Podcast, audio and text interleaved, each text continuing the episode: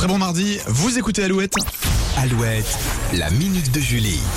Et cet été, c'est vrai, vous serez nombreux à passer du bon temps sur le littoral atlantique et vous ferez peut-être, comme beaucoup d'enfants, coller un coquillage à votre oreille pour entendre le bruit de la mer. Alors d'ailleurs, Julie, est-ce qu'on entend vraiment le bruit des vagues dans les coquillages? Eh bien, la réponse est oui. Ah. Chaque coquillage a une forme unique et ils ne produisent pas de bruit. Ça, c'est vrai. En revanche, ceux qui sont creux et courbés peuvent attraper les sons à basse fréquence qui les entourent. Mmh. Une fois dans la coquille, les sons rebondissent et sont amplifiés avant de la quitter. Donc, quand on en trouve un sur la plage, on entend les bruits profonds de l'oc- de l'océan. Et si vous emmenez euh, votre coquillage en discothèque, eh bien, vous entendrez peut-être les sons graves dans les- sur lesquels vous avez dansé.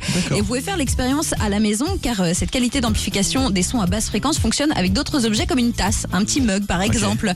Même dans le silence, vous entendrez un bruit semblable à celui de la mer, mais c'est sûrement parce que la tasse ou le coquillage aura capté le son du vent ou celui du frigo. Je suis en train d'imaginer d'aller en discothèque ma- avec Avec mon toi. Mais coquillage. t'es pas obligé d'avoir. Je te vois utiliser tes deux mains. On fait de la radio pour euh, tenir le coquillage, mais t'es pas obligé que ce soit un coquillage Ah, immense. non, ouais, ça peut être un petit aussi, très bien. Vous à la maison.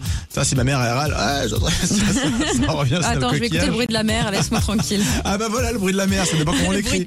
Le bruit de ta mère. C'est toi la mère.